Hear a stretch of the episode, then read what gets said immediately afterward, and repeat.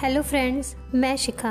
आज आपको एक ऐसी किताब के विषय में बताना चाहती हूँ, जिसका नाम है कहानियाँ बोलती हैं और यह किताब सूर्य सिन्हा जी द्वारा लिखी गई है।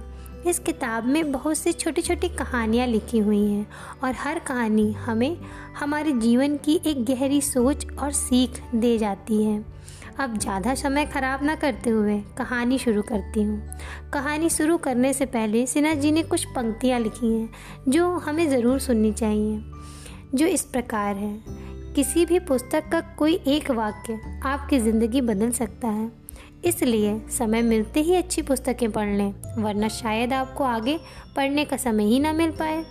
पुस्तकों को अपना सच्चा साथी बनाएँ और यदि भेंट करने का अवसर आए तो अपने दोस्तों, बच्चों शुभ चिंतकों एवं संबंधियों आदि को पुस्तकें ही भेंट करें।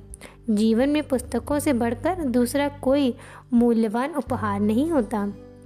अब हम अपनी पहली कहानी पढ़ते हैं, जिसका नाम है मन की गाठें खोलो। पुराने जमाने की बात है। एक व्यापारी था। ऊँट पर सामान लाद कर वह शहर शहर जाता और व्यापार करता। उसके पास पाँच ऊँट थे। एक बार सामान बेचकर वह वापस अपने देश लौट रहा था। रास्ते में रात हो गई तो वह एक सराय पर रुका। सराय के बाहर एक पेड़ के नीचे व्यापारी ने ऊँटों को बांधने व्यापारी ऊँटों को बांधने लगा। चार ऊँट बाँध दिए गए। मगर पाँचवें ऊँट को बांधने के लिए एक रस्सी कम पड़ गई। जो ऊट खड़ा था। उसे इंतज़ार था कि मालिक उसे भी खूटे से बांधे तो वह भी बैठकर जुगाली करे और अपनी थकान मिटाए। मगर मालिक परेशान था। एक रस्सी रास्ते में कहीं खो गई। अब ऊँट को कैसे बांधे? यदि बांधा ना गया तो ऊँट रात को कहीं चला जाएगा। व्यापारी परेशान था कि अब क्या करें। वह खुद भी बहुत थका हुआ था और चाहता था कि जल्दी से ऊँटों से फा, फागिर होकर सराय में जाकर आराम करे। लेकिन इस समस्या का समाधान कैसे हो? उसे कुछ सूझ नहीं रहा था। जब कुछ नहीं सूझा तो व्यापारी सराय की ओर चल पड़ा। सोचा सराय मालिक से कुछ मदद मांगूं। सराय के द्वार पर एक मस्त मौला फकीर बैठा हुआ था। वह काफ़ी देर से व्यापारी को देख रहा था। व्यापारी कर, करीब आया तो फकीर ने उससे पूछा क्या परेशानी है?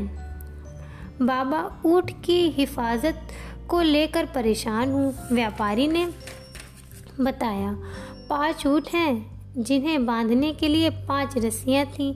एक रस्सी रास्ते में कहीं गुम हो गई। चार ऊँट बाँध दिए। अब पांचवी ऊँट को कैसे बांधूं? जानवर है। बांधा न गया तो रात को कहीं चला जाएगा। फकीर हंसा। मगर, व्यापारी की हँसी का अर्थ, व्यापारी उसकी हँसी का अर्थ नहीं समझा। हँसी के बाद फकीर ने पूछा, अब क्या करोगे? सराय मालिक से रस्सी माँगता हूँ। इसकी कोई ज़रूरत नहीं है। जाओ, पाँचवें ऊँट को वैसे ही बांधो, जैसे चारों को बांधा है।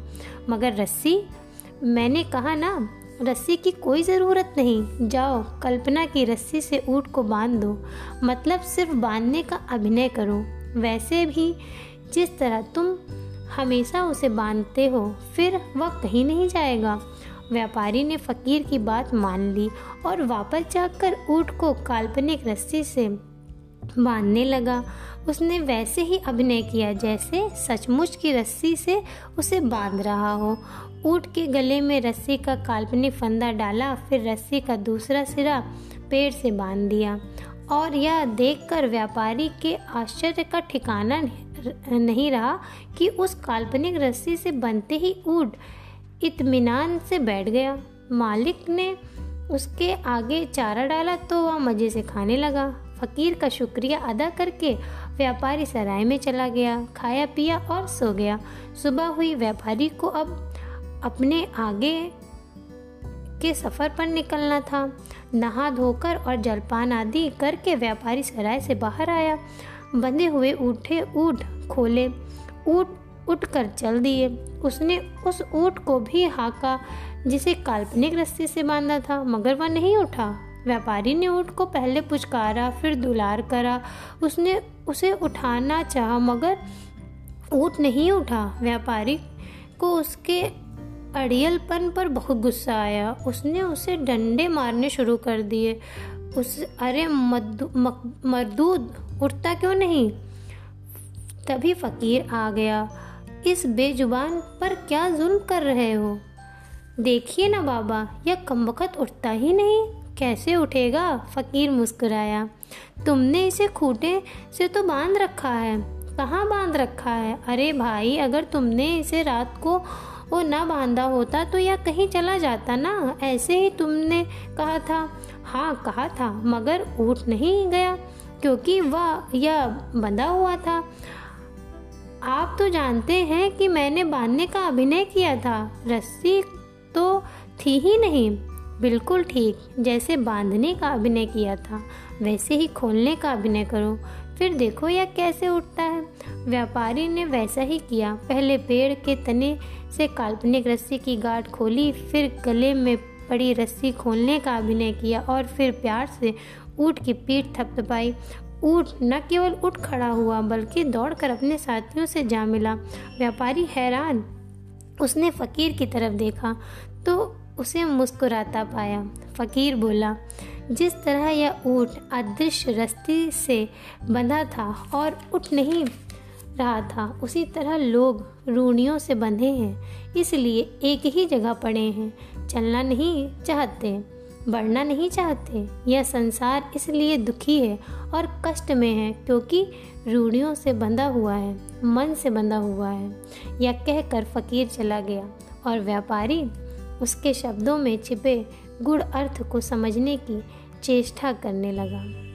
दोस्तों, इस कहानी में हमें इस कहानी से हमें शिक्षा मिलती है कि हमारी अवनति, विपन्नता और असफलता का मूल कारण यही है कि हम मन से बंधे हुए हैं, पुरानी और घिसी पिटी परंपराओं और रूढ़ियों से घिरे हैं, इसलिए चल नहीं रहे हैं, घिसट रहे हैं। उस ऊँट की तरह इंतज़ार में है कि कोई आकर हमारे मन की गाठें खोले तो हम भी चलें। मगर खोले कौन? सभी बंधे पड़े हैं और ये गाठें उस काल्पनिक रस्सी की तरह हैं जिसका कोई अस्तित्व ही नहीं है। जब तक हम पुरानी घिसी पिटी परंपराओं और रूढ़ियों से मुक्त नहीं होंगे, खुले मन और खुले मस्तिष्क से सोचकर आगे बढ़ने का संकल्प नहीं लेंगे, तब तक हम पिछड़े रहेंगे, तब तक असफल ही रहेंगे। इसलिए मन की गाठें खोलो और स्वतंत्र होकर सोचो, देखो, समझो, जानो और आगे बढ़ो। अपने मन से असफलता का काल्पनिक भय निकालो कारण या वह रस्सी है जो हमें बांधे हुए है और आगे बढ़ने से रोक रही है। उस रस्सी को तोड़ो और आगे बढ़ने के लिए कमर कस लो। कहानी से मिली शिक्षाओं के बाद ये कहानी यहीं समाप्त होती है। मैं शिखा आशा करती हूँ, मेरे द्वारा सुनाई गई कहानी आपको ज़रूर पसंद आई होगी। फिर भी अगर आपको ये कहानी अच्छी ना लगी हो तो ज़रूर मेरे कहानी सुनाने के तरीके में ही कोई कमी रही होगी। अन्यथा ये कहानी बहुत ही शिक्षाप्रद है। आपसे आग्रह करती हूँ, अपने बच्चों को ऐसी कहानियाँ ज़रूर सुनाएँ। ये कहानियाँ ही उन्हें इस संघर्षशील वातावरण में एक सही सोच की ओर ले जाती हैं। धन्यवाद।